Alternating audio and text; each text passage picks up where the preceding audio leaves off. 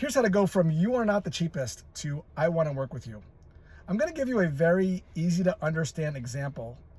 And my hope is that you're able to connect the dots between the underlying psychology and your business. So to set this up, imagine you're a homeowner and you have ceiling lights that are halogen. There's 20 of them in your ceiling. And you want to replace those with LED lights because they burn less hot and they last longer.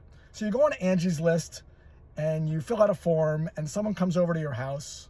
We'll call this person Mike. Mike counts all 20 lights and he says it's going to be $2,000. You say, thanks, Mike. Then James comes over. James counts all the lights and he says it's going to be $3,000. And you look at James and you say, James, you are not the cheapest. You are 50% more than the other guy that I just had over here. What James does not do is try to justify his price.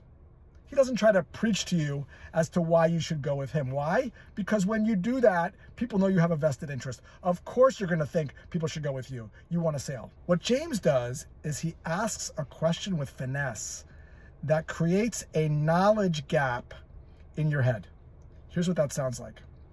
So, Josh, oftentimes people that are in the $2,000 range are not licensed electricians, which means if you have an electrical fire or God forbid your house burns down, your insurance company will not reimburse you because they're not licensed. Is the other bid from a licensed electrician? And then James is going to shut the front door.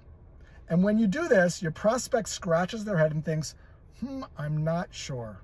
The superpower is asking a question that shines a light on the terrible, no good, very bad thing that might happen if your prospects goes with your competitor or sticks with the status quo. It's not your job to fill your prospect's head with information. Your job is to draw it out of them. The best way to persuade is to let other people persuade themselves.